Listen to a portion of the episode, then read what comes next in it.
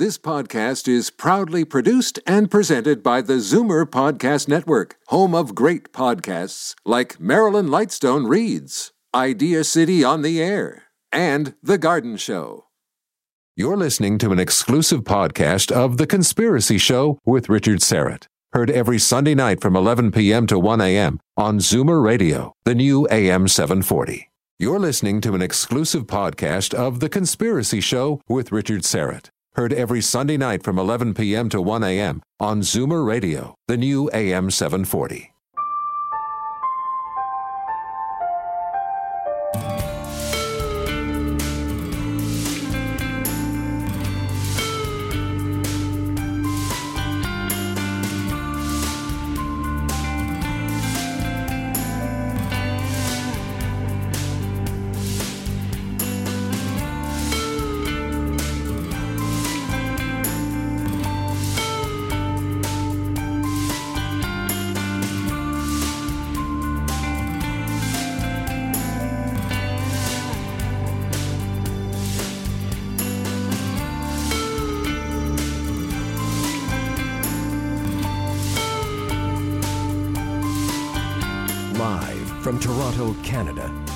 Conspiracy Show with Richard Syrett from Zoomer Radio, AM 740. And welcome to the Audio Imaginarium. Come on in, weary stranger, hang your cloak on a peg, grab a stool, and come gather around the fire. There are stories to be told, and you are among friends. Investigative reporter John Rappoport of No More Fake News is standing by to talk about fake news, the deep state, the shadow government, Vault Number 7, and much more. Uh, What's in the Box, our weekly remote viewing experiment, will be in the second hour of tonight's transmission. And if you want to take part in the remote viewing experiment and score some fabulous Conspiracy Show merchandise, use the hashtag TCS Remote. TCS, as in the Conspiracy Show, Remote. Hashtag TCS Remote. Rosemary Ellen Guiley, our paranormal researcher extraordinaire, who joins us once a month. Well, she'll drop by also in the second hour, the bottom of the, the second hour. Uh, she, the author of over 60 books on the supernatural. And uh, that's, again, second hour. And then open lines in the second hour as well. We have a busy show, a lot going on.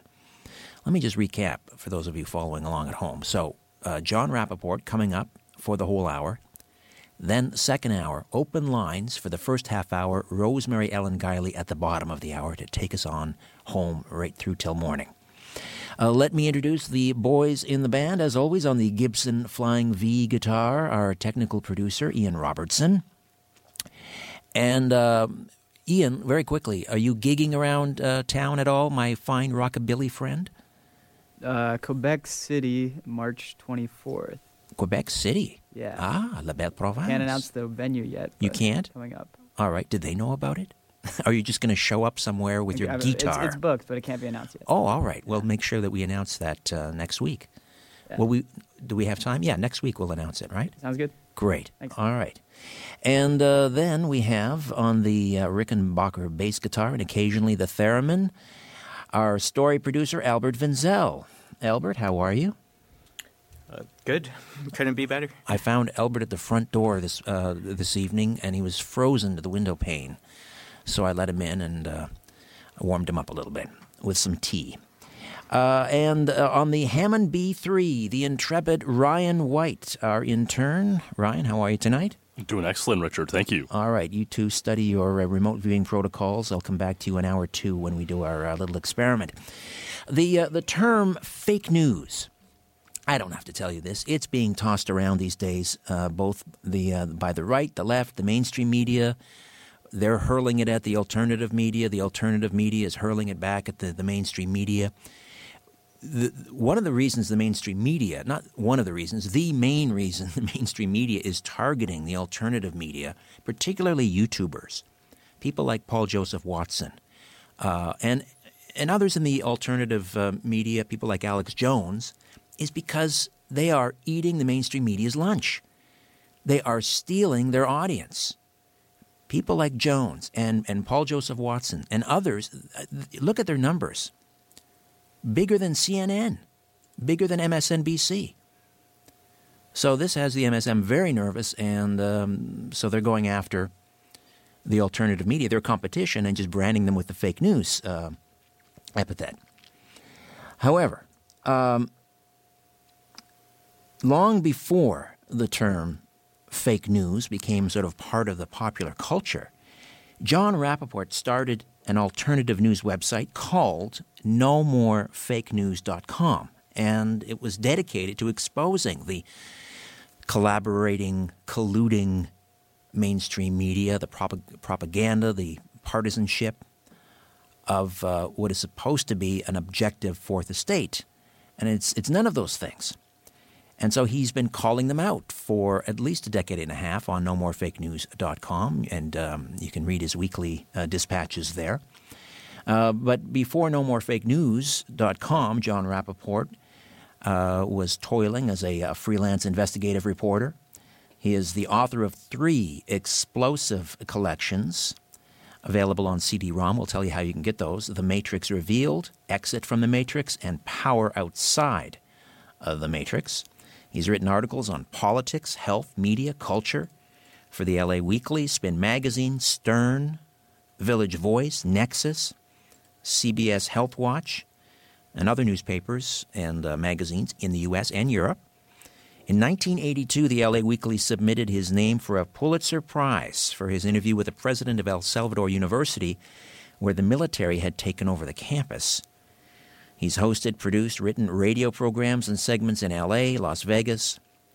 He's appeared as a guest on over 200 radio and television programs, including ABC's Nightline, Hard Copy. Since 2000, John has operated largely away from the mainstream because, as he puts it, my research was not friendly to the conventional media. Great pleasure, as always, to have John Rappoport back on the program. John, how are you? Very good, Richard. How are you? Terrific. Thank you. Your website, uh, nomorefakenews.com, I, I, I think I said about a decade and a half, but it's what, 2000 you started that? Something like that? Uh, 2001. 2001. So, I mean, you look like a soothsayer. That's that's a domain. That's a name that's uh, worth a lot of money. I would say. Uh, I'm I'm guessing a lot of people would love to have uh, nomorefakenews.com. Um, but did you ever think you'd live to see the day when the mainstream media is being called out finally for their collaboration, partisanship, propaganda, the way you've been doing it for 15 years? But now there's this loud chorus. It's almost like a piling on. Well, no, I didn't. in a word, I didn't think about it.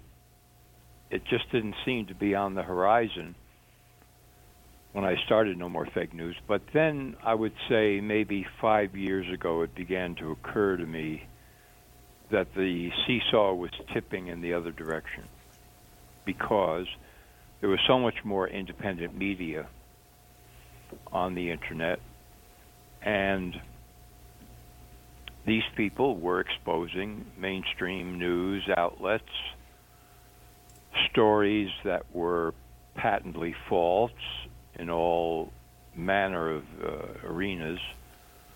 And it began to occur to me, you know, something's happening here. This is not just a few individuals. This is not just uh, controlled opposition. This is, uh, you know, these are independent voices, independent writers, and more and more people are turning away from uh, mainstream news to find out what's really going on. I would also say that the movement that uh, gathered around Ron Paul played a role there. That's a good I mean, point. Many yeah. factors, but that certainly, uh, you know, brought a lot of people to start thinking about deep issues like the Federal Reserve System in the United States and foreign wars being fought for what reason again? Remind us. What was the evidence?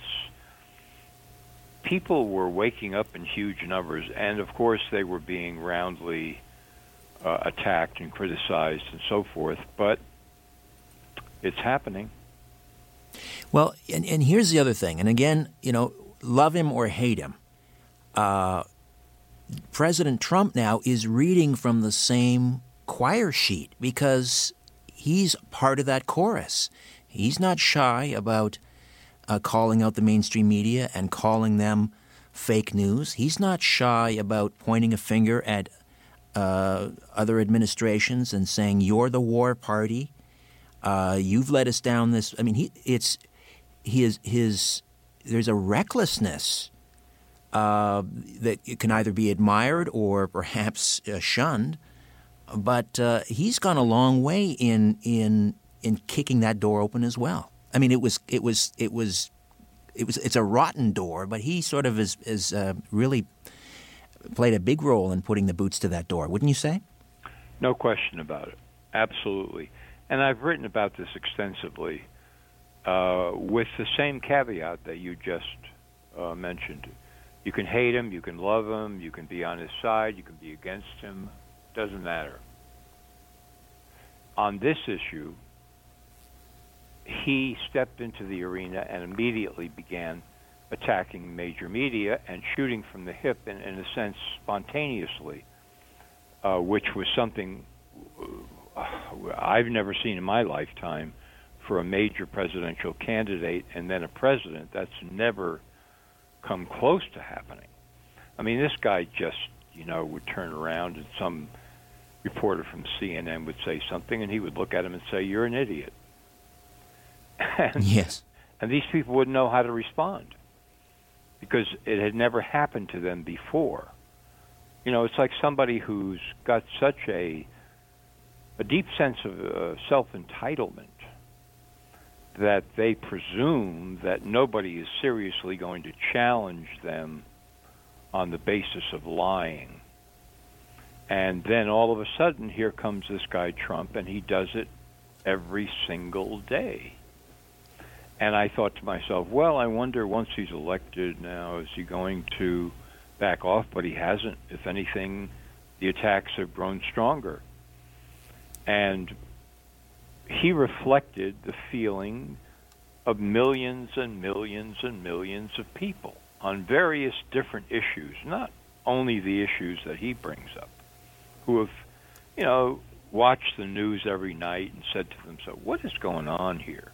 I'm not getting the straight story. I'm not getting anything from these people. Or read, uh, you know, the great newspapers of the world and say, this is just a bunch of baloney.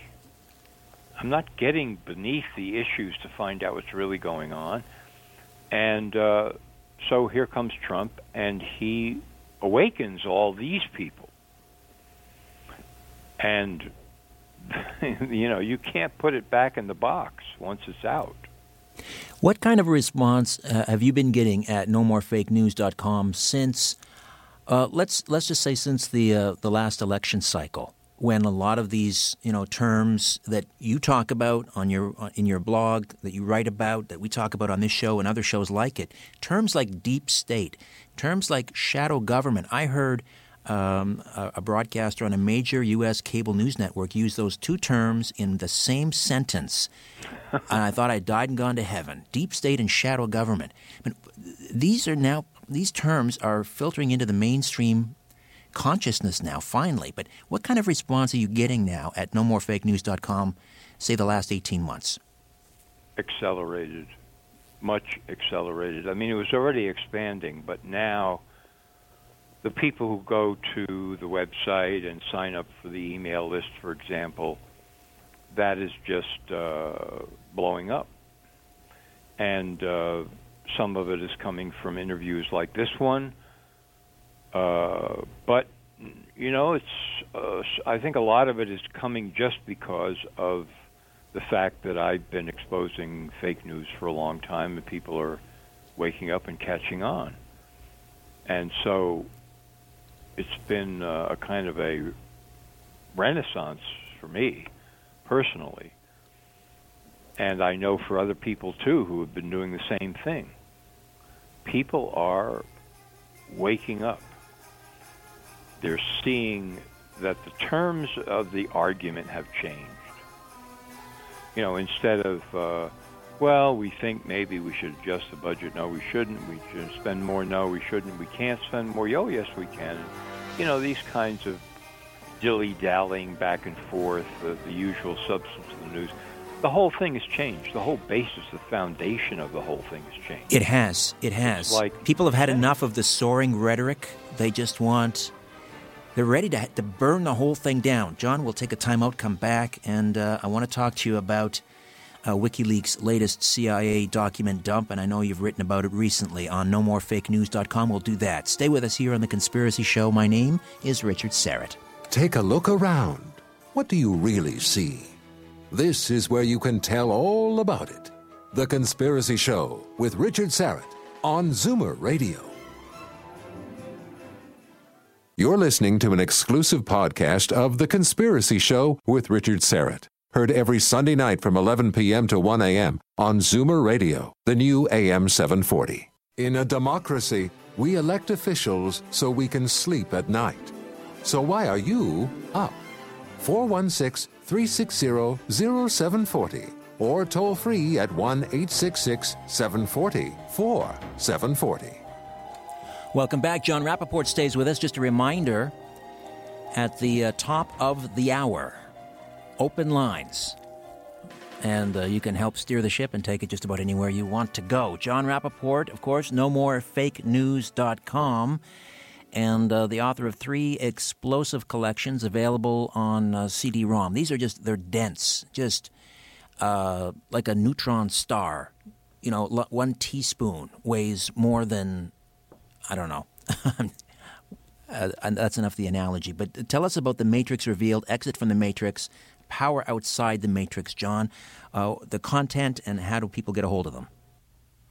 Well, getting a hold of them is just by going to nomorefakenews.com. Yes, they are uh, large, large collections, and it, it uh, you know segs in from what we were talking about before the break. If, in fact, we have been looking at reality that has been presented to us, false reality, for a long, long time on this planet, presented to us by various elites and secret societies and people behind the curtain and so on, shadow governments, then we can do one of two things.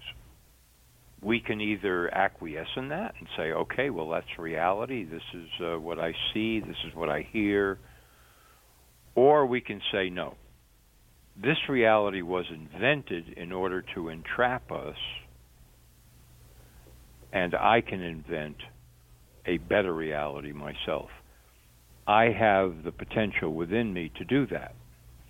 And in a nutshell, that's where that's the nexus point of all these three collections. What is the potential of the individual human being, and how has that been buried and forgotten and suppressed and written over by history, and so on and so forth? The individual, the power of the individual to get beyond this matrix of false invented reality on every level, not just political reality, not just economic reality, but spiritual reality as well. So, when I started No More Fake News, that was my twin goal, along with exposing scandals and frauds and so forth. And I've been at that for a very long time. So, no more fake news. You'll get complete descriptions of what these uh, collections are, and you can order them if you uh, are interested. You, you talk about this, the matrix and, and creating or, or manufacturing reality. And here's a perfect example. Uh, in, in fact, my, my good friends who are joining us on the uh, the YouTube stream or on the chat, the live chat, are talking about you know the Russian story and what about the Russian story, and this is a perfect example of what you you, you um, sort of unpack in your Matrix series. Here we have a colluding, collaborating main, corporate mainstream media. They come up with this notion that uh, the Trump campaign, the Trump administration, uh, Trump is the Siberian candidate, uh, and uh, absolutely no evidence. Even uh, the the former head of Intel, James Clapper, said there's no evidence. The the uh, the House Intel Committee says there's no evidence, and yet the narrative persists.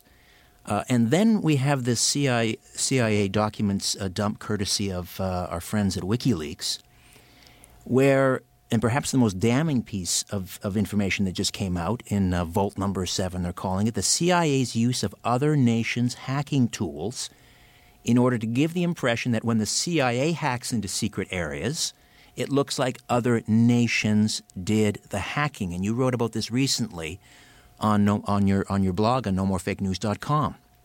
So, uh, how does the CIA do this, first of all? And secondly, what does this mean with respect to claims that the Russians hacked the election? I ask somewhat rhetorically. yes, indeed.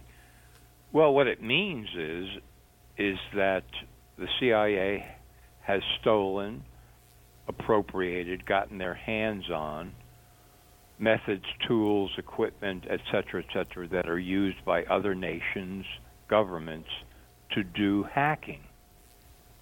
And the reason for getting a hold of this is because the CIA, like any big intelligence agency, lives through deception.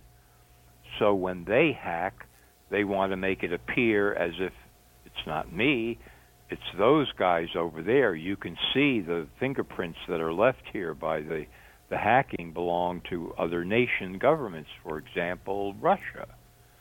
So it would be child's play for the CIA to do the hacking themselves or, quote, investigate the hacking and come up with this uh, statement yes, we found the fingerprints of the Russians all over this and so forth. Well, you, the CIA, have the equipment and the means and the methods to make it look that way.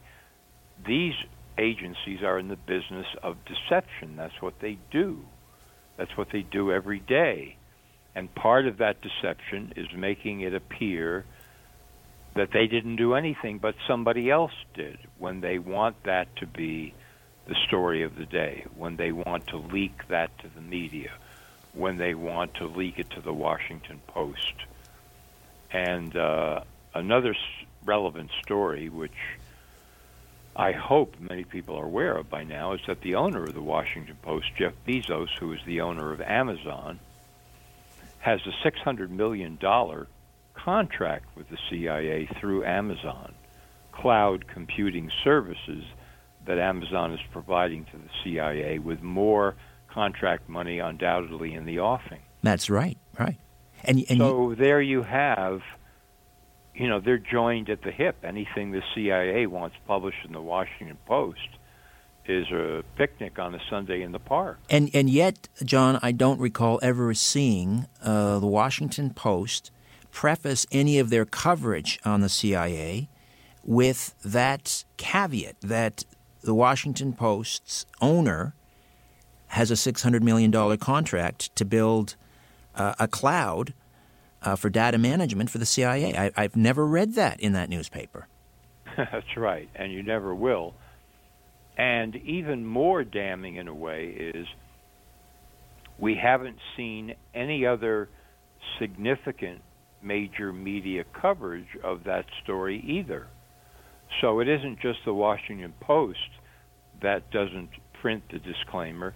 The New York Times, CNN, CBS, what have you, the LA Times, they're not covering this incredible conflict of interest at the Washington Post either because they don't do that. because in their business, they don't go on the attack against their uh, allies in the major media. And so that, as much as anything, shows the amount of collusion that exists uh, between and among these major news outlets. They just let that story hopefully die and go away, and it's not going to go away. Uh, staying with the, the Russian uh, theme, because the Russians are coming, the Russians are coming. Yes. The uh, the Washington Post also ran with a number of stories uh, that, that were uh, totally uh, false. One of them had to do with the Russians hacking a um, one of the power grids in New England. Uh, they said that had Vladimir Putin's finger, fingerprints all over it. That was fairly quickly dismissed, but there was no retraction uh, that I can recall, and I've looked for it. I may be mistaken, but I don't see. I don't think there was a retraction from the Washington Post on on that one. And there are some other instances I'm trying to remember. You you, you may have some as well. Um, that is fake news, and and then then you can get you can get something wrong. People get things wrong. Journalists get things wrong, but you, are supposed to retract. You're supposed to, uh, you know, uh, fall on bended knee and say, "Sorry, we screwed up. This is these are the facts. We misrepresented the facts, or we got it wrong." Yes, and you haven't seen that, and you haven't seen it really debunked as it should have been by other major outlets either. The Russian story just keeps on going. It, it kept on going with Michael Flynn. Oh, he talked to a Russian as if uh, you know nobody else has ever done that. No senators, no congressmen, no people inside the government, no political candidates. I mean, this happens all the time. Well, you mentioned it doesn't Flynn. Signify collusion or or some sort of uh, agenda that's being carried out between Trump and the Russians. It, it signifies nothing of the sort. What it signifies distraction and an attempt to again uh, not lose the election that they already lost. well, here's something interesting. The and this gets around to uh, Trump's 3 a.m. tweet about uh, the Trump Tower being wiretapped by the Obama administration, and you know I think that was pretty reckless to say that without, you know, maybe he meant maybe that was short form for the Obama Department, uh, Justice Department. Uh, however, here's the the smoking gun, perhaps, and that is, where was Michael Flynn when he was communicating? And he should have been. This was his. When you're in transition, it's it's it's commonplace for um, an incoming administration in the transition period to reach out to their counterparts. There was certainly nothing illegal or untoward about that. I think he panicked, and I think Trump panicked. But where was Flynn when he was having this conversation with his counterpart? In the Trump Tower. Mm-hmm. So there must have been a tap. Absolutely. You don't. Uh, you don't get that information any other way, and then there was also a transcript. Yes. So there was some kind of a tap going on or wiretapping, surveillance, that this sort of thing.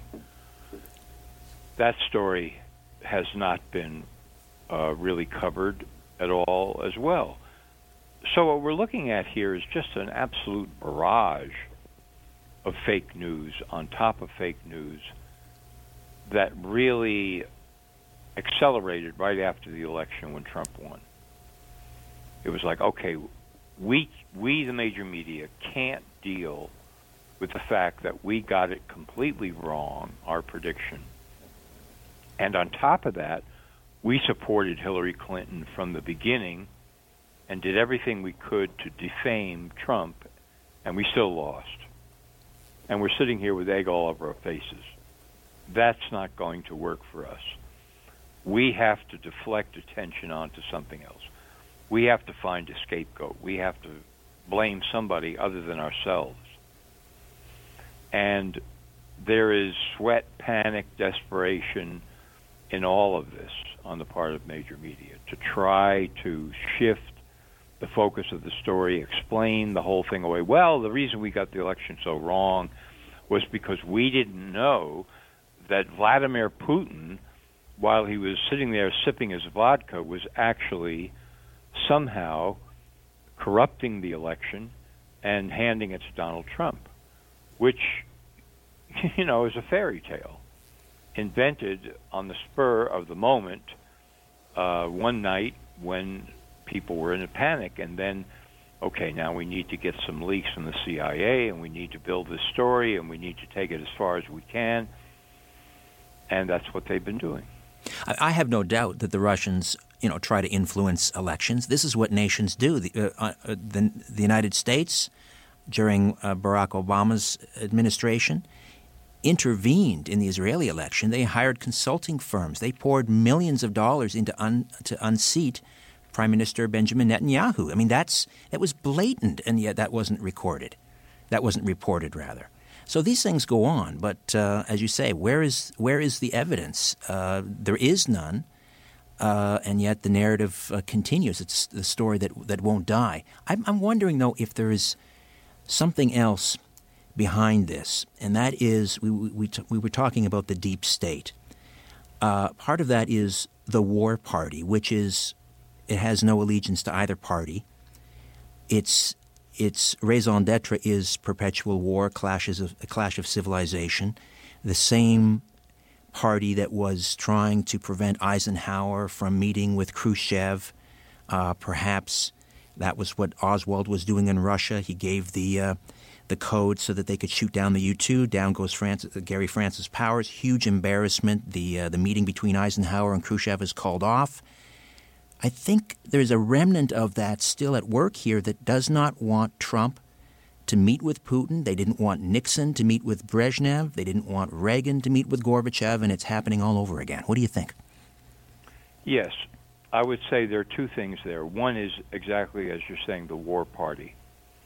Because, and again, doesn't matter what you think of Trump, just remember what he was talking about as a clue to what he might have been planning and is planning to do.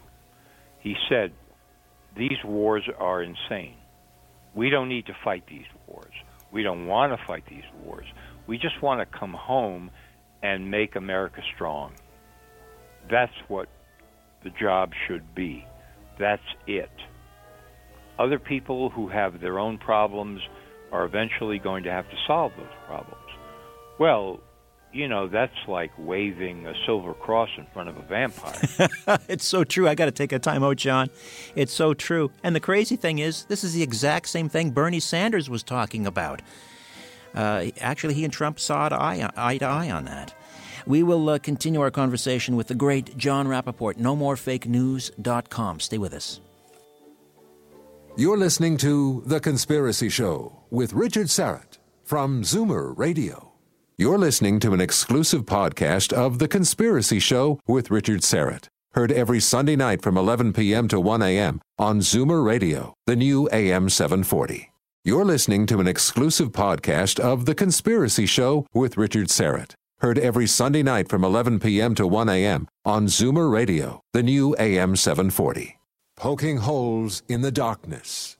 The Conspiracy Show with Richard Syrett from Zoomer Radio. To see the light, call Richard now at 416 360 0740 or toll free at 1 866 740 4740. Investigative reporter John Rappoport with us. No more fake news.com. No more fake news.com. And uh, you can order his three uh, CD ROM collections there The Matrix Revealed, Exit from the Matrix, and Power outside the matrix. And uh, if you're interested in playing catch up in this uh, crazy topsy turvy world and what's quickly becoming uh, mainstream, uh, and you, you want to learn what people like John have been on about for the last three decades or more, it's all there. These uh, these collections, um, you've got um, you've got hundreds and hundreds of documents. Um, some of these came to you from a whistleblower, did they not? Yes, well, these are interviews actually with not exactly a whistleblower because he remained in the shadows, but he was a propaganda operative, retired, who participated in some of the biggest frauds and hoaxes of the 20th century, I would say, second half. And uh, I extensively interviewed him many, many, many times, and it was really enlightening to say the least. So, you know, before the break, we started to get into things that Trump was talking about that uh, put the deep state into a panic. And the other thing he was talking about, of course, was globalism. Yes. And in the Matrix series, I take up that issue at a much deeper level than the news takes up that issue. In other words, we're talking about control of the planet on every level. But Trump was saying something very simple, and just his saying it started to bring many people on board. Whether or not he was going to do anything about it, there was no modern president who was campaigning on the basis of we have to stop globalism. I mean, that's unheard of, absolutely. Yes. It's Trump doesn't know the meaning of the term that which shall remain nameless. He names things. Right. He calls things what they are that we've been thinking about. Globalism. I mean, when we talk about that on the air all the time, you write about it all the time, Alex Jones and so forth, for years and years and years. Never before has a public official called them out by name. Exactly. And he went right for the throat, in a sense. He started talking about the free trade treaties and how they are destroying and have been destroying the economy of the country because they throw uh, untold numbers of people out of good jobs when these corporations suddenly close down their factories in America. Bernie Sanders himself said 60,000 factories have closed down in America in the last 15 years. 60,000 factories. So where do these jobs go? They go overseas. The factories reopen, the corporations reopen them. Slave labor wages, no environmental rules or conditions. They make the products for pennies. They ship them back to the United States and sell them and pay no tariffs. They pay no penalty, no tax, no anything for bringing these products back into the country. Well, you go back to the founders. They're talking about tariffs all the time. They're talking about the necessity of having protective tariffs to protect companies inside the United States. But they didn't even conceive of a time when you would have all these predatory corporations shutting down their plants in the home country and moving them thousands of miles away and never paying tariffs to bring the products back in and sell them here. So what Trump was saying is, well, we're going to stop all that. That's never going to happen again. We don't care about these stupid trade treaties. We're going to renegotiate everything. And if we want to trade with a nation, we'll sit down and we'll work something out. It's just called business. It's not that difficult to do if you want to defend America. And this just you know, panic again. Huge amount of panic within the globalist elite, the Rockefeller globalists, that this guy might get elected president, and who knows, he might actually try to do this and turn the whole thing around. So that's another reason why he and what he's saying and the people who support what he's saying, regardless of whether they support him, have to be shut down some way or another. Trump has to be discredited. He has to be driven out of office. That's their entire program. And and this is where the the shadow government comes in because there is almost a permanent bureaucratic class in Washington. They're in the State Department. They're in the Department of Justice, uh, and they really uh, they control the narrative. It's it reminds me of a quote that was attributed to Vladimir Lenin uh, when he started to realize that he wasn't really in charge of the revolution. He said something to the effect that my hands are on the steering wheel, but I really don't have control of the car. And that speaks to, I think, what Trump, the situation Trump is finding himself in. Uh, he, he'd like to take the country this way, but in order to do that, he's got to drag this permanent bureaucracy with him, and uh, they're they're they're they're trying to drag it in the the exact opposite direction, or they're trying to keep it exactly where it is, more like it. Exactly, exactly. It's a very very difficult thing. There are numerous number of infiltrators at every level who have this globalist agenda infiltrators in government who have been sitting behind desks for, in some cases, decades. and they have their minions and they have their connections and so on and so forth. And so, in order to change all of that, people have to understand driving America into the ground, and not just America, but I mean many countries, many countries that show any technological progress or industrial power and so forth.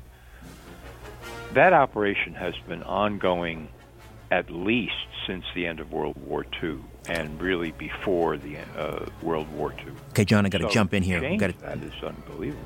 got to take a quick time out. Back with John Rappoport. Stay with us. Different views make great conversation. This is The Conspiracy Show with Richard Syrett on Zoomer Radio. To speak with Richard live, call 416 360 0740 or toll free at 1 866 740 4740.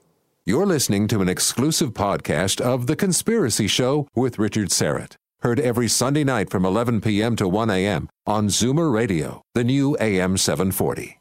Question everything. This is The Conspiracy Show with Richard Syrett on Zoomer Radio.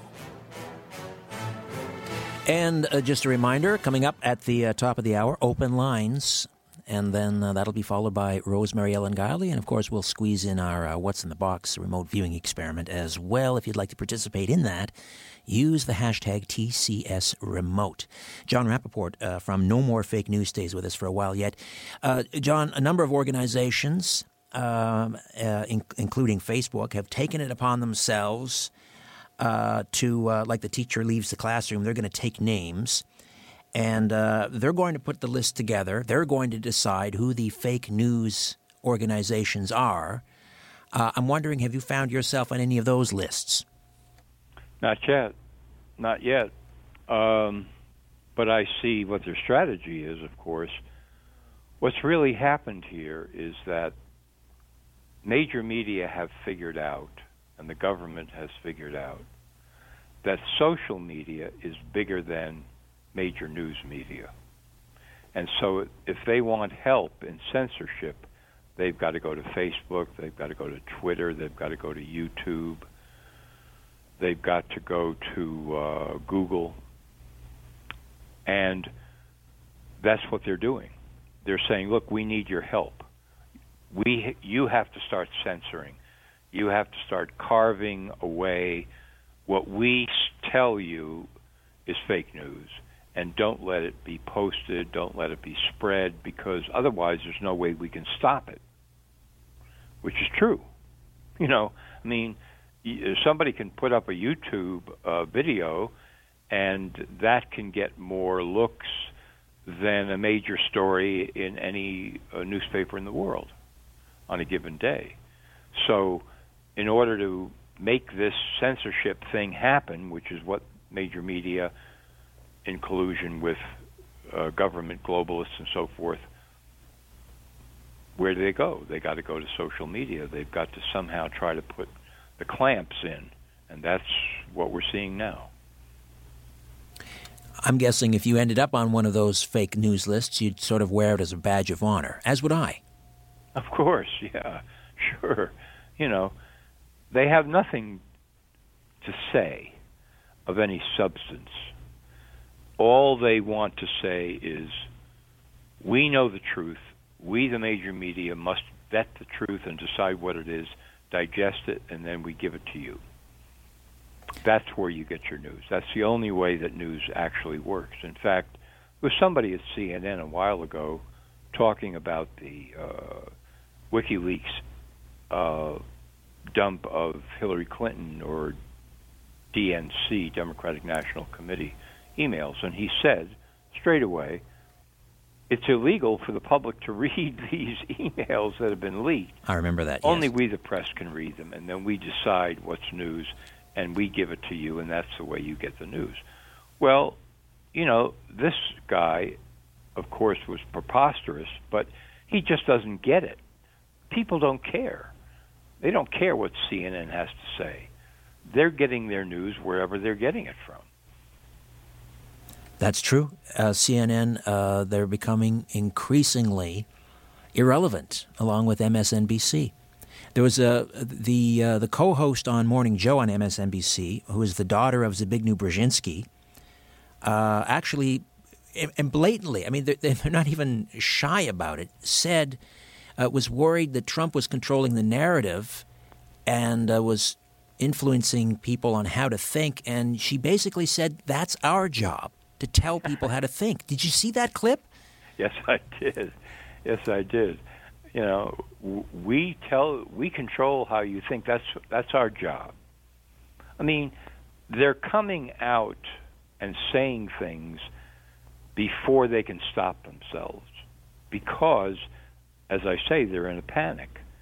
So certain things leak out from their mouths that ordinarily they would never never put on the air. These kinds of spontaneous comments like well we're the ones who are supposed to control what you think. Don't you understand that? And then you stop and say well, what did she just say? What was that? Oh, I see. She's saying that they're involved in a massive day to day mind control program over the public. That's what she's saying. And they're supposed to be running the program, and she's afraid that somebody else might be running the program or that the program itself is falling apart. Once you understand that, then now, you know, the mask comes off. Now you see the truth. John, one of the uh, areas that you have really been hammering away at, uh, and this speaks to your vast experience as a, an investigative medical reporter, uh, is on the, the CDC.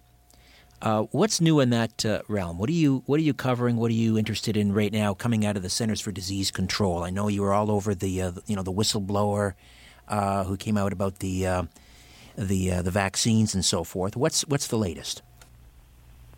Well, I think the latest could be coming from Robert F. Kennedy Jr. if, in fact, Trump does give the green light for an intensive uh, investigation of vaccine safety, which Kennedy says is going to happen and that he's going to lead it. We'll see. But statements that Kennedy has been making and writing are quite incredible he knows what's going on at the CDC. He's saying basically, look, they're operating as a for profit company. They buy and sell huge amounts of vaccine every year, three to four billion dollars worth. And uh, in fact, from another source, I found the statistic that roughly 50% of the vaccines that children get in America come from the CDC which most people don't realize. They don't understand. The CDC is a government agency, but it's also operating as a for profit company. So, how can they, the CDC, talk about conflict of interest, have a science division which does studies on vaccine safety? You know, this is uh, this is preposterous. Because when would the CDC ever say, under any conditions, that a vaccine wasn't safe? That's on their vaccine recommended schedule. Because they're buying that vaccine and they're selling it in huge quantities. So you're never going to hear a statement out of them about safety that you could trust or believe in. Kennedy understands all this. He's called them out for it. He's called them out for an intrinsic conflict of interest that can't be resolved. So if this moves forward in some way, this investigation and a report, it could be quite explosive. And again, he, he met with with with uh, uh, Trump. Uh, I think just after the inauguration. That's right. And uh, is pushing for another uh, congressional hearing on the safety and efficacy of vaccines. One of the key things, I mean, and you were all over the uh, the CDC uh, whistleblower Dr. Thompson, that whole story, Dr. William Thompson, and how uh, through uh, was it Brian Smith, it came out that that Thompson admitted that he uh, this report on uh, the safety of um, certain vaccines, the data was fudged. The connection between this vaccine and autism, the data was fudged. Uh, I'm guessing that one of the things Robert Kennedy Jr. would like to see would be for Dr. William Thompson and others at the CDC to be subpoenaed. Do you think that's going to happen? Boy, I hope so. I don't know. But that's what is required. Get Thompson there under oath to testify. He said through his lawyer that he will. He's not going to talk to reporters, but he said that he would cooperate with the federal government. And to me, that means he would be willing to testify under oath. So it could go in that direction. The encouraging thing to me about Kennedy is that right now he has enough information to convince any person with a few active brain cells that the CDC is terminally corrupt. Regardless of who he gets up there under oath to testify or how many lies these people tell, he already understands enough of the story so that he can do great damage to a terminally corrupt government agency, which is what I hope is going to happen here. Do you think that uh, uh, Kennedy had Trump watch Vaxxed, the documentary? I don't know. My feeling is is that Trump probably saw it. Trump has uh, significant knowledge in this area, more than people realize. He isn't just shooting from the hip when he said during the campaign, "Yeah, something's going on with these vaccines," and parents see it, they know it. They, the kid is fine, gets a shot, and all of a sudden, he's never the same again. It's terrible, and we have to do something about it. That's pretty much what he said during the campaign. But from sources of mine, it's clear to me that he has spoken with people who are very knowledgeable about the truth about vaccines because he's interested. He's been interested for a long time. So, in that area, I would say that he knows enough of the story to know that he really should forward this investigation. Anything else uh, on the horizon that we? Uh, what's your next uh, dispatch? Your next blog on uh, nomorefakenews.com concern? Well, let's see. So many things here.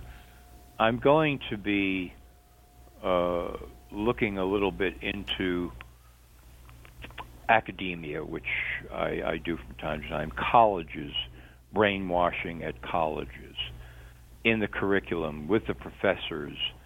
Uh, I wrote a piece not long ago quoting a statistic 25% of all college students last year were either diagnosed with a mental disorder or treated for a mental disorder. 25%. That's alarming. That Colleges is alarming. have become psychiatric clinics. Hmm. We had Scott Greer on the program. Scott Greer was on with us recently. Um, no, no campus for white men. Uh, talking about what is going on in the college campuses and uh, how they have become indoctrination camps. It's it, it frightens me because they're churning out these uh, people that will assume positions of power and influence. They will become program directors, news editors, city councilors, uh, and uh, they they hate Western values and they hate they hate free speech. Absolutely. They have no tolerance for free speech whatsoever. It's a madhouse. It's developing more and more into a, a crazed madhouse, and behind it, um, psychiatry is playing a major part with its toxic drugs, diagnoses, and so forth. That is one of the key hidden factors in this whole insanity that's going on. You know what parents need to do? They need to seriously think about sending their kids off to schools like Berkeley uh, and many others. Uh, and um, I mean, that's it's really now more than ever so crucial to, to know what's going on in the classrooms. Uh, students who attempt to videotape some of these professors that are going off on some Marxist Leninist tir- tirade, uh, and then they demand that the student be punished for videotaping. I mean, these are taxpayer funded colleges. Uh, we need to know what's going on in the classroom, but what they really need is uh, the, I think the antidote to this indoctrination is uh, for people to go to nomorefakenews.com and um, purchase your Matrix series of CD-ROMs. John, thank you so much as always. Thank you, Richard. It's been great. John Rappoport, nomorefakenews.com. Bookmark it. visit often.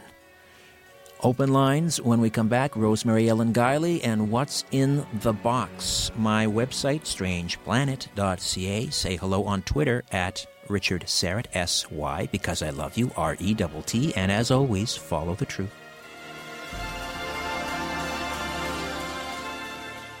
You're listening to an exclusive podcast of The Conspiracy Show with Richard Syrett. Heard every Sunday night from 11 p.m. to 1 a.m. on Zoomer Radio, the new AM 740. Live from Toronto, Canada, Earth. The Conspiracy Show with Richard Syrett on Zoomer Radio. Well, thank you for inviting me into your home, long haul truck, RV, camper, taxi, your parents' basement, your loft, that greasy spoon just off the interstate, Ew. and your cabin in the woods. A special hello to all of you listening in on our flagship station, Zoomer Radio, here in the Liberty Village neighborhood of Toronto. Hi to all of you picking us up on one of our affiliate uh, stations along the network. The podcast, of course, Stitcher Radio, TuneIn.com, iTunes, and TalkZone.com. Uh, those of you who take the show with you wherever you go on uh, your mobile device through the apps, either the Zoomer Radio app or the Conspiracy Show app, both fabulous and both free downloads. Um, and of course, those of you joining us on the live YouTube stream, appreciate that. And uh, please take a moment and uh, click click on the uh, the subscribe button there. Again, we've set a, a goal of 10,000 subs for 2017, and you are the only ones that can help us reach that.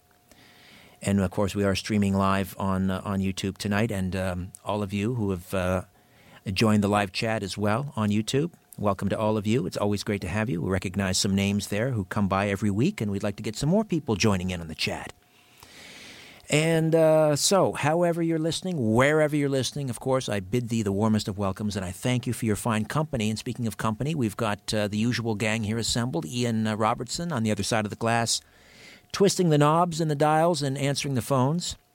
As we gear up for our open line segment, Albert Vinzel, of course, my story producer, erstwhile remote viewer, and uh, Ryan White, uh, intern who helps us out uh, produce the uh, feature Strange Planet. And uh, now that I have you uh, all assembled here in the studio, I want, and all of you listening at home, I want you, I want you to direct your attention, direct your attention to the cigar box to my left. Sitting on the desk here in studio at 70 Jefferson Avenue. I'm giving you the coordinates. This is important. These are the protocols of remote viewing. Isn't that right, Albert? Yep. Yep, you heard it from the man himself. 70 Jefferson Avenue, Liberty Village of Toronto. And I want you to allow the contents of this box to form in your mind. Don't guess.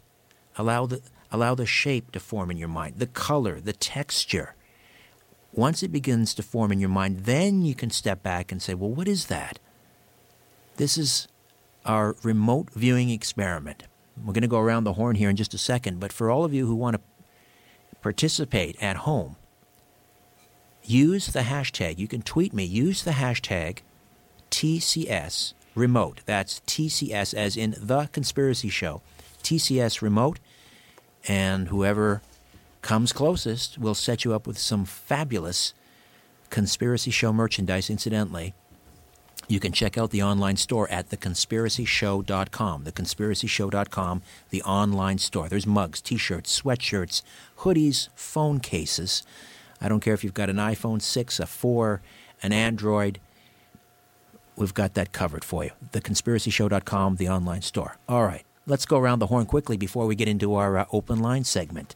Uh, let's begin with Albert Vinzel. What's in the box, Albert? Okay, I I get yellow and the number seven, so I, I guess a banana.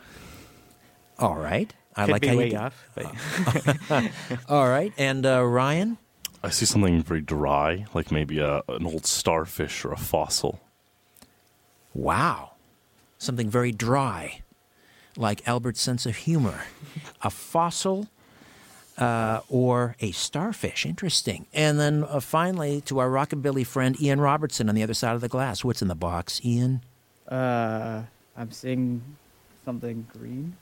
Into the mic. I can't hear you. Uh. I'm seeing something green, maybe like a, a, a plant of some sort. Not sure. Some vegetable matter from something, Ian. Something green. All right.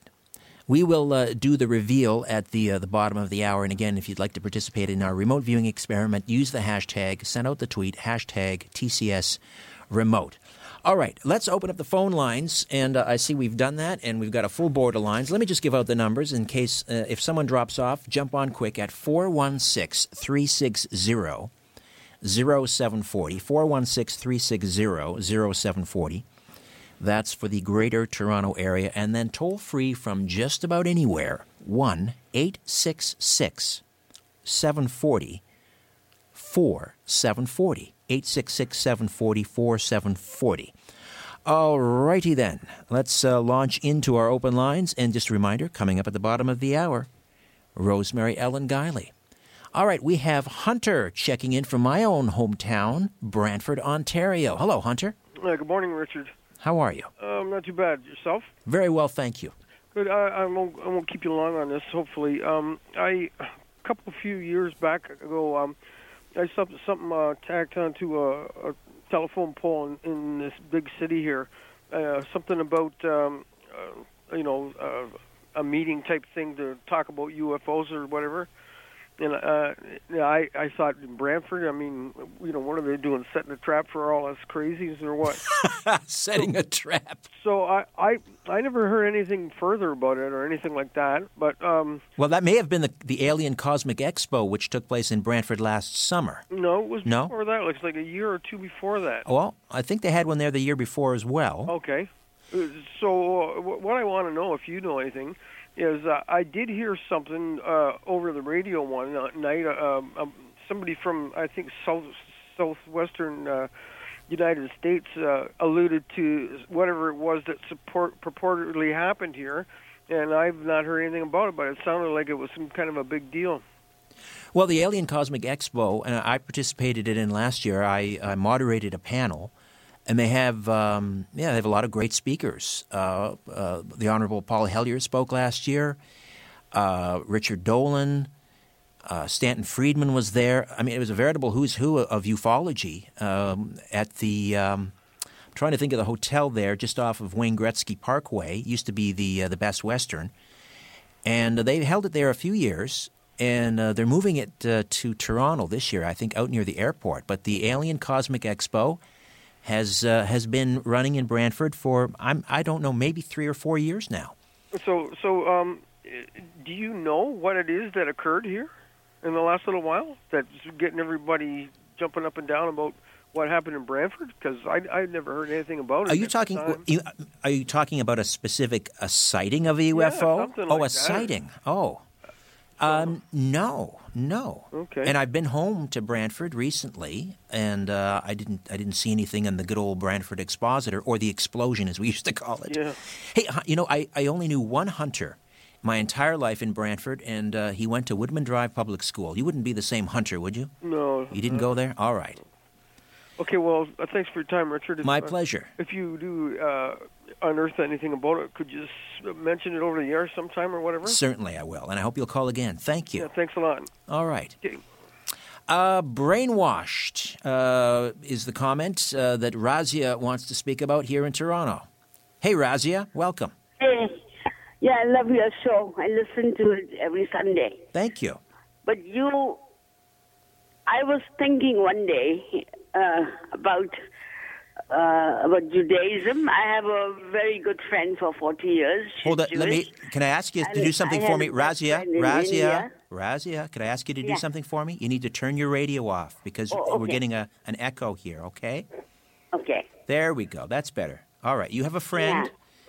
You- So I was thinking, like, uh, wondering why David was the king and not Solomon, because Solomon was noted for his justice, whereas David, like, committed, um, broke the first commandment, and also uh, another commandment. Oh, yes, like, thou shalt not kill, Yeah. and thou shalt not covet your neighbors' wives or chapter, you know.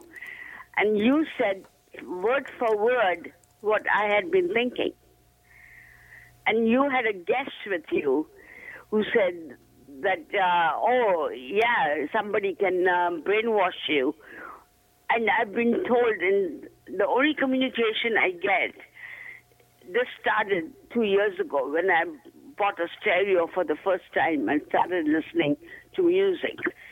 And uh, many times uh, somebody has told me, You've been hypnotized, you've been brainwashed.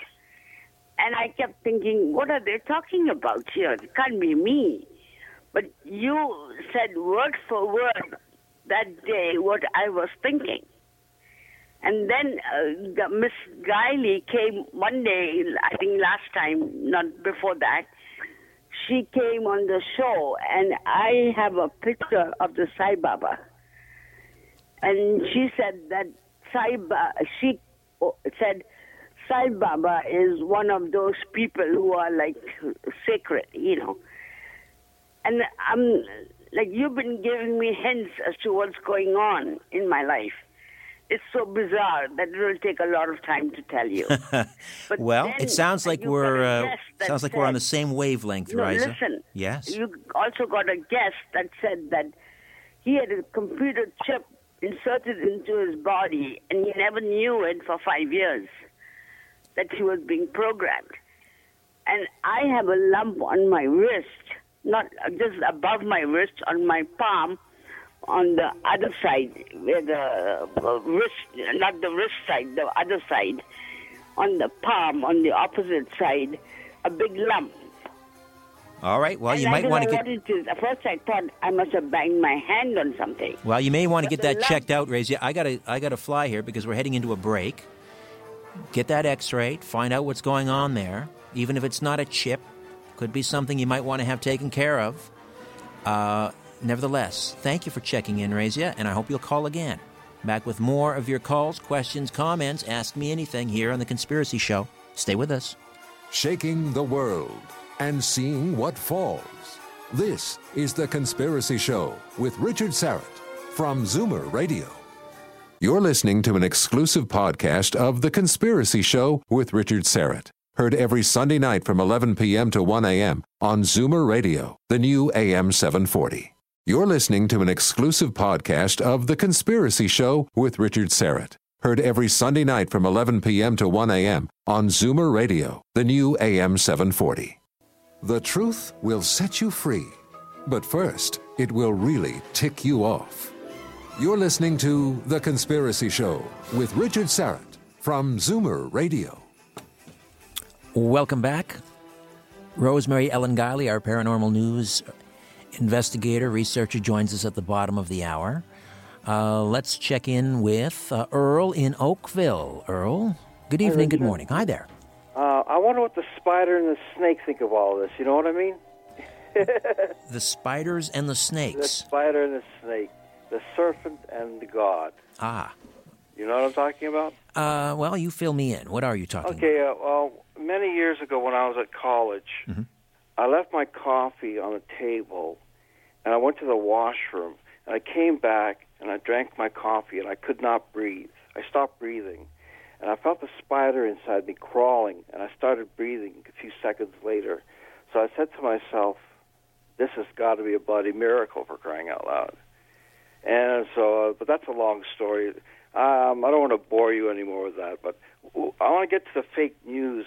Many years ago, I was watching the news, and the guy on the television said, the anchorman said, "You know, this is a show we're putting on. It's to entertain you." And I was wondering what he was talking about. So um, I was at Union Station one day, and there was a strike going on. And what they did was they organized all the people that were on strike in a line, and they filmed it. They actually were directing it. So I was saying to myself, "Holy smokes, they're setting this up." You know what I mean? Right, right. Yes, it's all Yeah. a show. Yes, well, It's- news. it's It's, called. It's, it's a new. It's It's news entertaining, entertainment. Right. You know what I Sure. mean? Okay, Rich, it's been nice talking to you, pal. You take care of Likewise. yourself. Okay? Thank you, Earl. Appreciate bye. that.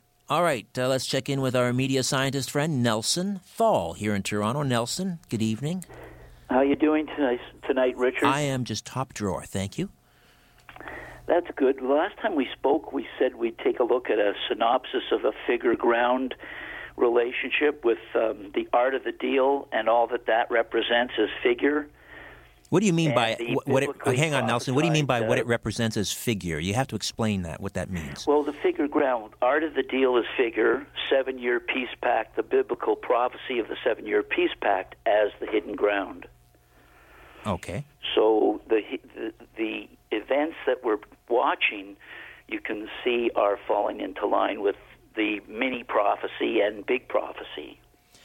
Uh, meaning that uh, a peace with Russia, then perhaps peace with uh, peace in the Middle East, have a- which which ushers in the seven-year peace, ushers in the tribulation. So you're talking about biblical prophecy here. Exactly. Exactly, and it's it's it's growing. It, it you can't ignore it. I mean, Netanyahu was on the other day, and in the last two months, he's made it clear that he's in negotiations with uh, other Arab states to recognize Israel and its right to exist, which is part of a peace pact. And in return, um, the Israelis are going to recognize a Palestinian state then uh, Jerusalem's given over into the hands of the international city folks, which is the Vatican, which they got in Oslo anyway. It's mentioned in Oslo, and in return, the Temple Mount and is a part of the Temple Mount is given for the temple for the Jews to rebuild. Right. But you mentioned the art of the deal, uh, President Trump's Well, book. So are you suggesting that he's going to facilitate these trade got- deals? We've got a yeah, we've got the, these one peace of the deals? biggest deals uh, looming on the horizon of all time, a seven-year peace pact between the Jews and the Arabs, and up pops a man who's an expert on making deals. So you're are you suggesting, uh, Nelson, then that Donald Trump is the Antichrist? No, he's not the Antichrist. He'd be an agent of Gabriel the angel. He's a he's a he's a judge like Samson. His power is in his hair. Right.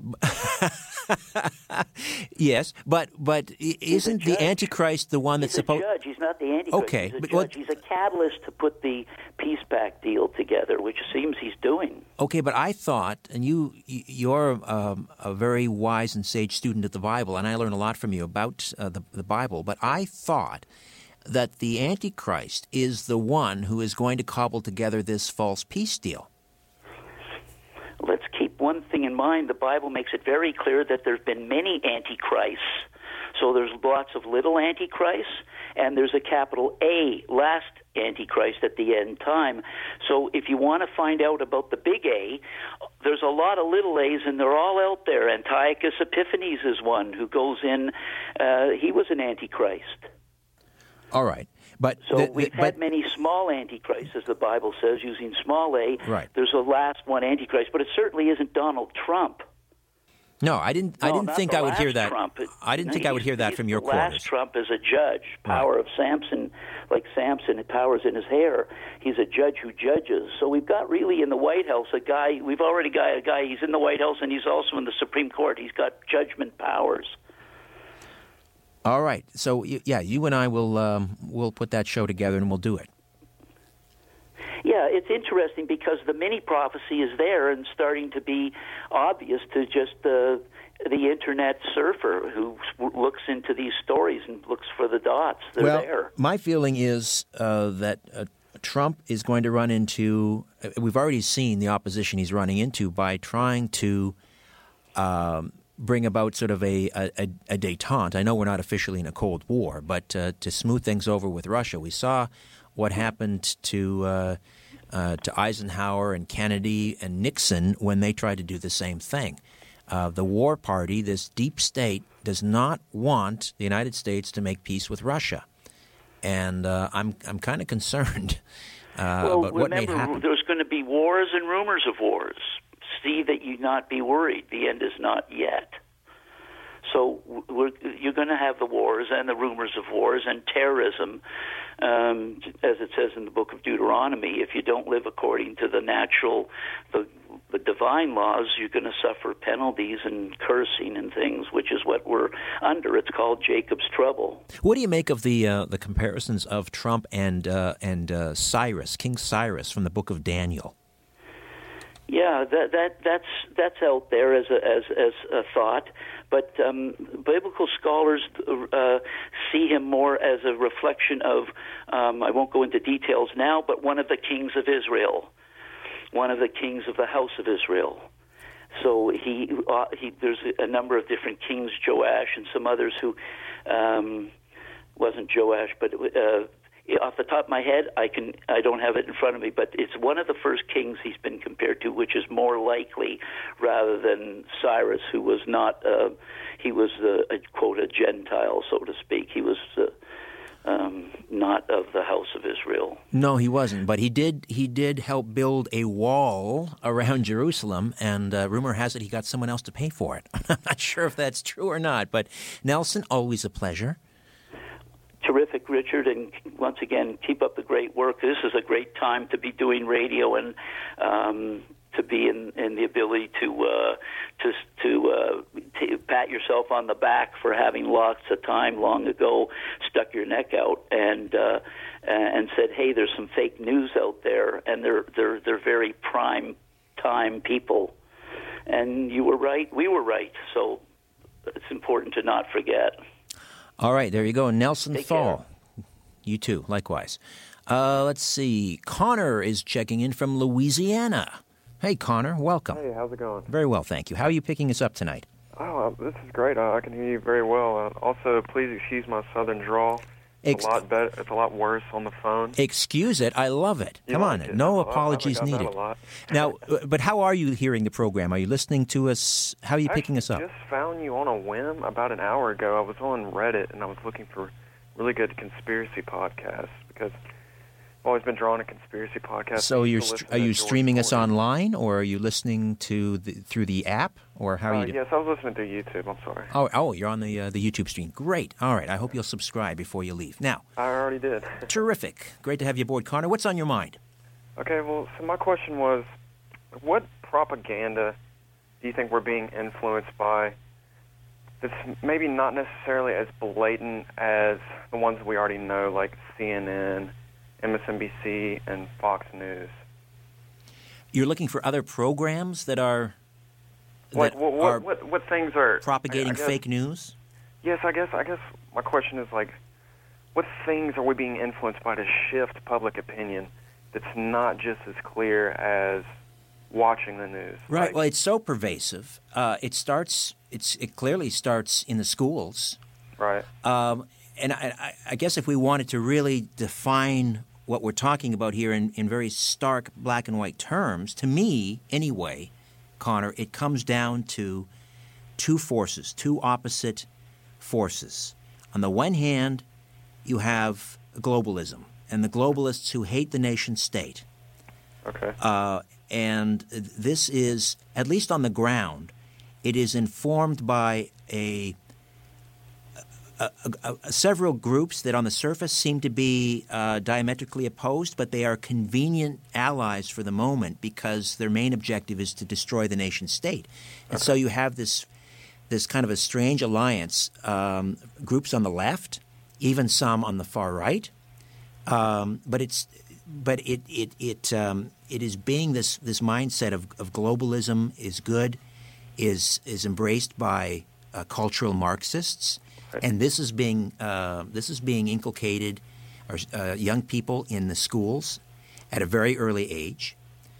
Uh, where they'll, for example, now listen, uh, full, cards on the table, full disclosure, I am not a big fan of international type organizations like the United Nations. I think we should have a, a seat at the table, but I'm not a big fan. So they'll, they'll, they'll have things like celebrating uh, United Nations Day. And they celebrate international type organizations uh, over and above, for example, uh, celebrating their own nation's achievements. Uh, so globalism, in all its you know um, ramifications, over the, the nation state, and and uh, that to me is the great divide. Which side are you on? I'm on the side of the nation state because I, I think agree. it's it's best suited to provide for our needs and our happiness. Yeah, that it's was not going perfect. into my next question. Like, because for many years, I mean, I'm only 19 right now, but uh, even as young as like 14, I was listening to Alex Jones, and something that I never heard. I've always heard this word globalism tossed around, and I've always had a, a negative connotation with it. Now, definitely, I'm not coming out in support of it, but one thing I've never heard necessarily addressed is why globalism would be a bad thing. And if you could explain that to me, that'd be awesome because I've never I've never heard that addressed specifically why would Right. be bad.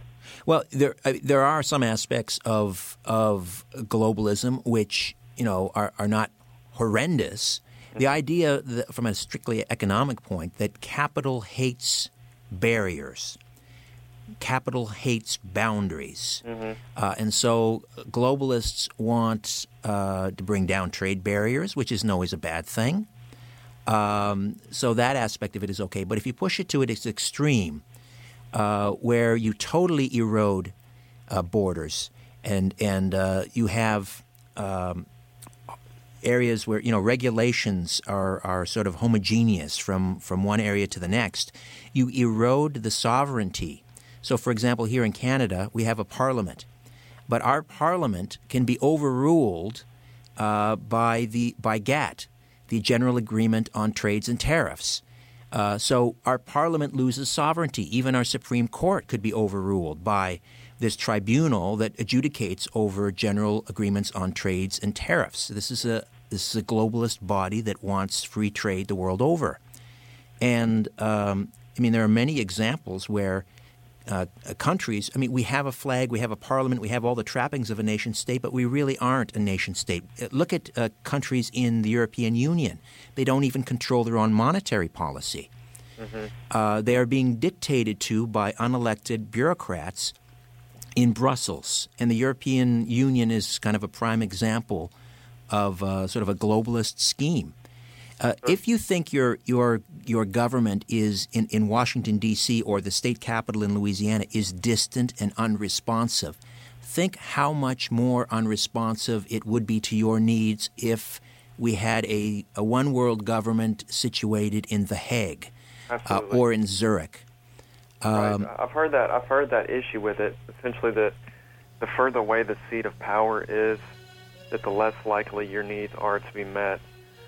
So, essentially, too, the point that you're making is that globalism too would is would make the rich richer as well because of like free trade. Uh, it certainly benefits certain corporations uh, that have no allegiance to a nation state. I think a corporation uh, should be uh, should be loyal to a nation state and to the workers that it employs in a particular uh, jurisdiction. Uh, so certain corporations love the idea of globalization. They don't want boundaries to uh, to either labor or capital. Uh, listen, I hope you'll call again, Connor. Thank you and welcome to the program. Thank you.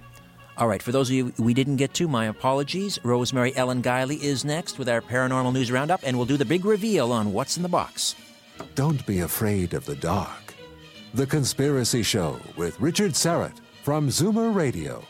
To talk to Richard, call 416 360 0740 or toll free 1 866 740 4740. You're listening to an exclusive podcast of The Conspiracy Show with Richard Syrett. Heard every Sunday night from 11 p.m. to 1 a.m. on Zoomer Radio, the new AM 740. When in doubt, blame the government. You're listening to The Conspiracy Show with Richard Syrett from Zoomer Radio. All right, uh, just ahead of Rosemary Ellen Guiley, very quickly, we're going to do the uh, the reveal on our "What's in the Box" segment, our remote remote viewing experiment. And uh, let's see, uh, Ian, you said vegetable matter, something green, and uh, Albert said that it's a, ban- a banana, and Ryan said it's something dry, uh, like a fossil or uh, a- a starfish. Uh, nobody close on that count. And let's see, what do we have here on um, on the, ch- the the live chat? Uh, some uh, Darth Bader said the box contains something made of milk. Uh, Quibbit Nano says weed. Uh, Todd Chadwick is guessing lip gloss. Uh, blah blah Tuesday says it's a cigar. And Gord Oland said a, a tan belt. Uh, and then Quibbit Nano, who seems to have one thing on the mind, uh, now says it's a hemp belt. Uh, and uh, let me see. I don't know if I can get into my Twitter here in a hurry. Let me see. Uh, dag nabbit. Okay. Uh, let's see. What do we have on Twitter? And you can use the hashtag at, uh, or, or sorry, hashtag TCS remote. Uh, Ross says something to do with the cold, a snow globe. And uh, let's see, what else do we have? A granola bar, says Aaron. And, hmm, that's it. Um, something pet related. Pet related. I don't know what that means. Something to do with a pet. Could be anything. Well, uh, we really didn't have anyone that was close. I don't think. Uh, here's what we have. It's a Maple, Toronto Maple Leaf alarm clock. I don't know. What do you think? Is snow globe? Snow globe's not really close, is it? No, no. You had sort of the general shape, I suppose, but uh, Toronto Maple Leaf clock. All right. Thank you for playing. We'll try again next week. All right. Let's get into it with uh, our dear, dear friend Rosemary Ellen Guiley. She joins us. Uh, once a month as we go through uh, some paranormal news. She's a leading expert in the metaphysical, paranormal fields with more than 60 books published on a wide range of paranormal, spiritual, mystical topics, including nine single volume encyclopedias and reference works. Her current work focuses on interdimensional entity contact experiences, problem haunting, spirit, and entity attachments. Her website is visionaryliving.com. Rosemary Ellen Guiley, welcome back. How are you? Hi, Richard. Well, I'm uh, trying to stay warm here. We're having a, an incredible cold snap, and uh, I think I came back from Arizona too soon. Yeah, likewise. It's. Uh, I'm hoping that this is the death rattle of winter. Its last gasp. It better be, but it's giving me some good time to stay indoors and get a lot of writing done. I'm working on some paranormal travel stories. Ah, all right. Well, we'll look forward to uh, to, to, seeing those published. Uh, so much going on uh, in the paranormal vein. This one, this story caught my eye recently. Uh, I remember a couple of years ago there was an airport in uh, China that was shut down after uh, multiple UFO sightings. They literally shut the airport down. Now the same thing has happened uh, in Peru last week. A dozen UFOs suspended flights at the Jorge Chavez Airport. What do you know? What do you hear? Uh, not much beyond that, but it's a credible sighting and a credible story, and it's something that we see happen from time to time in airports all around the world. And we've had uh, a number of sightings like that here in America. There was a, a big one in 206 over Chicago uh, involving a single craft. We've had uh, craft sighted uh, recently within the past year in the Phoenix airport. Uh, and uh, it, it doesn't surprise me that uh, if we have alien intelligences who are interested in examining people and especially our technology, it would make sense that um, they would drop in on our airports. So um, we haven't had much follow up on this Peru story, uh, other than the characteristics of it are similar to sightings that have occurred at other airports. And of course, officially, there's never any explanation. Uh, here in America, the FAA, the Federal Aviation Administration, tends to deny these sorts of things. Um, there's usually some uh, natural explanation put forward as how this was a mistaken identity sort of thing. But it happens too often uh, to be attributed to that. Well, you're right. Uh, you mentioned the Chicago, the O'Hare UFO incident, and I, I spoke to the reporter at the Chicago Trib who covered that story. The most clicked story on uh, their online version of the newspaper in the history of the newspaper. Uh, but no photographs, some eyewitness testimony, but it was very hush hush with the United Airlines pilot or uh, uh, staff. But here in Peru, we've got we've got photographs, we've got a radar um, radar. this is a flotilla. This is a dozen craft, and there they are hovering above the airport and it shuts it down. We'll uh, come back, much to discuss still, with Rosemary Ellen Guiley, part of our Paranormal News Roundup. Stay with us. When you look at the sky, ever wonder if someone's looking back? This is The Conspiracy Show with Richard Syrett from Zoomer Radio. To speak with Richard live, call 416 360 0740 or toll free at 1 866 740 4740. You're listening to an exclusive podcast of The Conspiracy Show with Richard Syrett. Heard every Sunday night from 11 p.m. to 1 a.m. on Zoomer Radio, the new AM 740. Curiosity, or did the devil make you do it? Whatever the reason, welcome back to The Conspiracy Show with Richard Syrett from Zoomer Radio. To talk to Richard, call 416 360 0740 or toll free at 1 866 740 4740. Rosemary Ellen Guiley is with us, our paranormal investigator, researcher, great friend of the program, and it's that time of the month for our paranormal news roundup. Uh, we're going to dial back to uh, 1973, and uh, I was a, a, big Jackie Gleason fan. I, I remember the Honeymooners uh, which were, of course, in reruns. The program aired obviously well before my time, but it, it, lives forever in reruns. One of the classic characters, Ralph Kramden. Uh, many of uh, listeners will remember, of course, Jackie Gleason from the Smokey and the Bandits movie, and he became, you know, famous to an entirely new generation. But many people not, may not be familiar with this story, Rosemary, and this goes back to 1973. Jackie Gleason and his golfing buddy, then President Richard Nixon, supposedly, according to um, Gleason's, I think it was his second wife, um, Miss McKittrick, um, Beverly uh, McKittrick, claims that Gleason and Nixon one night traipsed off to the Homestead Air Force Base in Florida because Gleason lived in Florida uh, to visit uh, on the base and see some dead alien bodies. And of course, this has sort of perplexed ufologists for years. Is it true? Is it not? I don't know if we're ever going to get to the bottom of this one, but what do you make of this story? Did Jackie Gleason see alien bodies? I'm very suspicious of this story, and it keeps going around in ufology with people coming down on it on both sides. He did or he didn't. But there's just too many suspicious things about it, Richard. Um, for one thing, um, the idea that a president of the United States is going to sneak off um, with a friend and go to an Air Force base to look at alien bodies without Secret Service or anybody knowing is just too far out of the question. And even though uh, people who believe in this story uh, jump to say that, well, it was known uh, that um, Nixon made uh, comments about he would like to get away from his Secret Service and um, one of the uh, Secret Service men who was working at the time uh, published something later that um, uh, they were warned that Nixon might try to do that.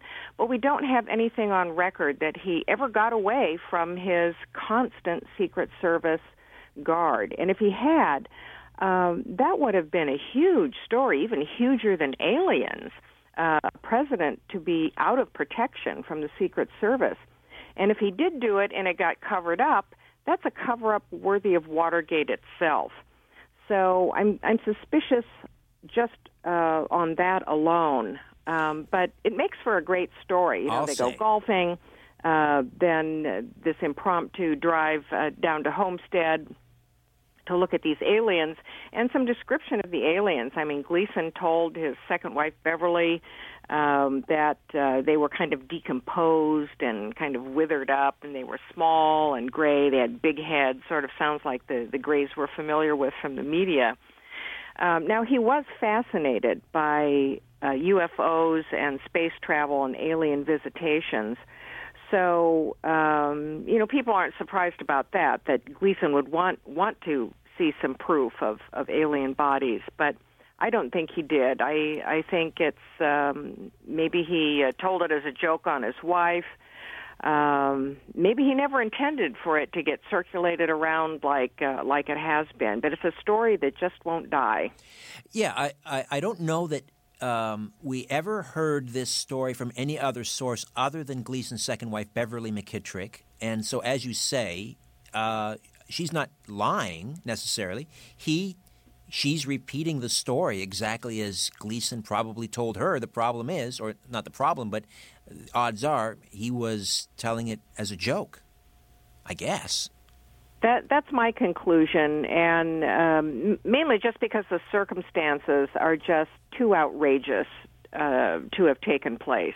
Right for a private citizen uh, to have uh, to have access that way. Uh, you're right. It does stretch uh, credulity, to say the least.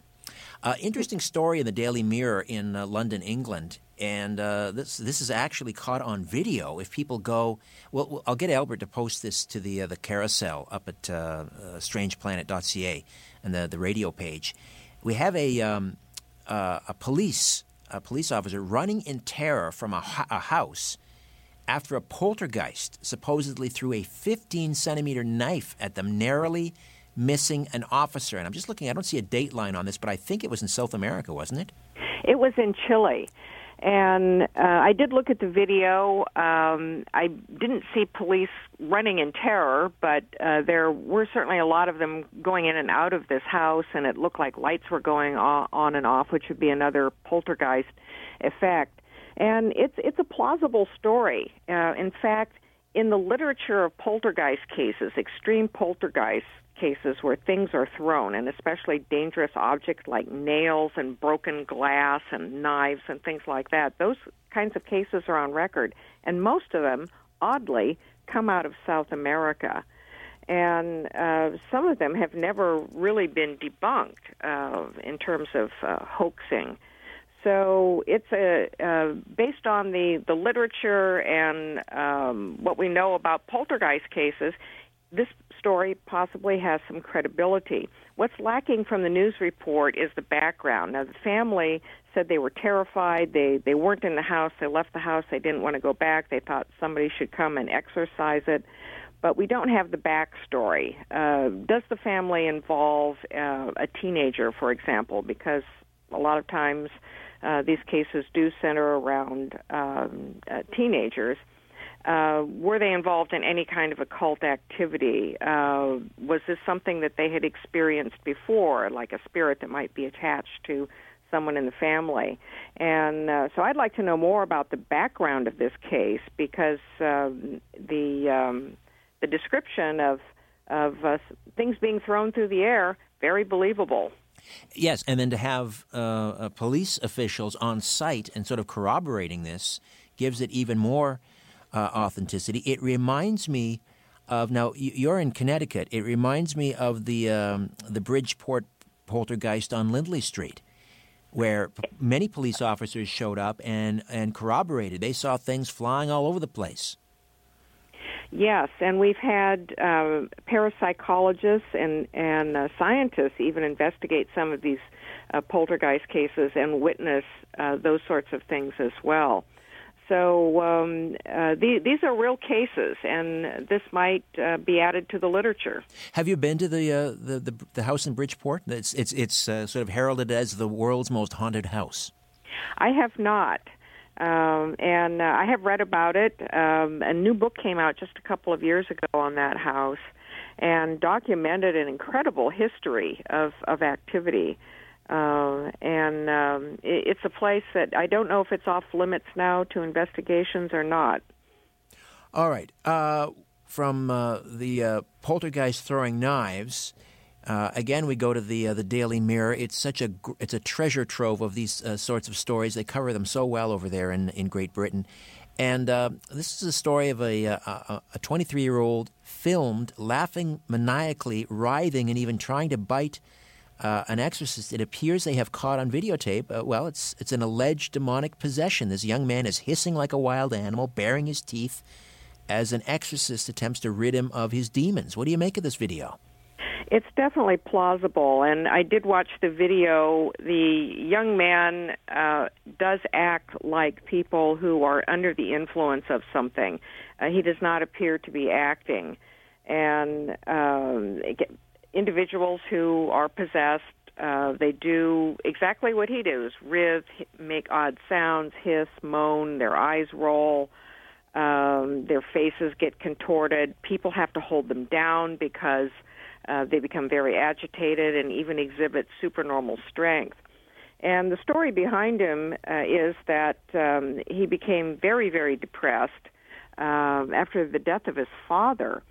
And uh, sometimes when individuals go into states of deep depression, depending on what else is going on in their lives, they can become vulnerable to spirit influence.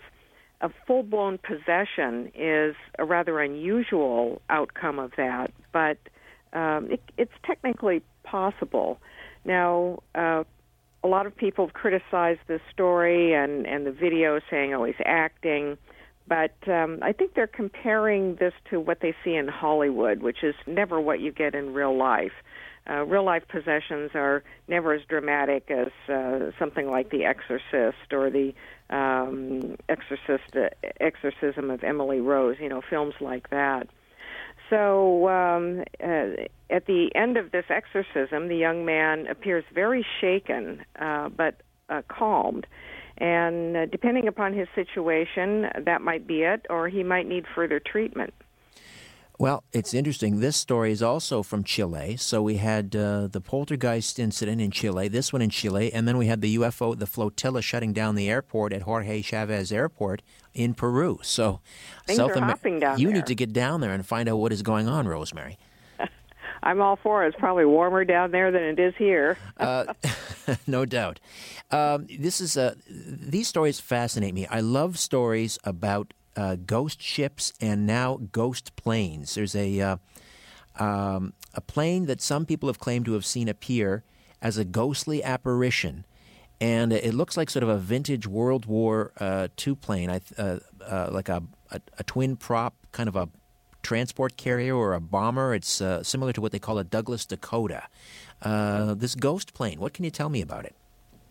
This is in Derbyshire, and uh, the area around Derbyshire has had a number of plane crashes uh, over the decades, and people have blamed it on magnetic anomalies. They say that it's an area like the Bermuda Triangle.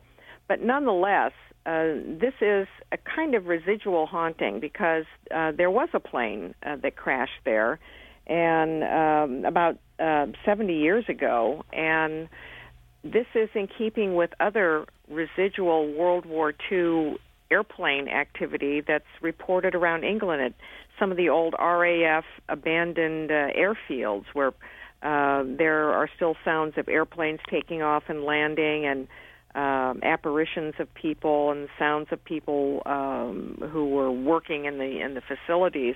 And this is a ghost plane that that uh, people have seen on a number of occasions over a period of years, flying very low and erratically uh, and silently. And they anticipate a crash in a field, and none comes. The plane just kind of disappears. And that's exactly what happened to um, uh, the airplane that did crash. It it uh, crashed into a field that um, where people think the ghost plane crashes today. So it's a great story, and it has plenty of company in the UK with other kinds of World War II era uh, ghost planes and airfields. That's uh, maybe that's uh, could be the subject of your next book. You got to get a hightail over there and uh, um, put something on paper about these ghost planes because it's it's a fascinating area. Rosemary, we are out of time. Always a pleasure. And let me remind listeners, the website visionaryliving.com. Go to her bookstore and like I said, like 60 plus titles. It's incredible. Always a pleasure, Rosemary. Thank you. Thank you very much, Richard. Good night. Good night. My thanks to uh, Ian and Albert and Ryan and all of you uh, listening at home. Back next week with a brand new program. Hope you'll be along for that. In the meantime, don't be afraid. There's nothing concealed that won't be revealed, and nothing hidden that won't be made known. What you speak in the, what you hear in the dark, speak in the light. What I say in a whisper, proclaim from the housetops. Move over, Aphrodite. I'm coming home. Good night.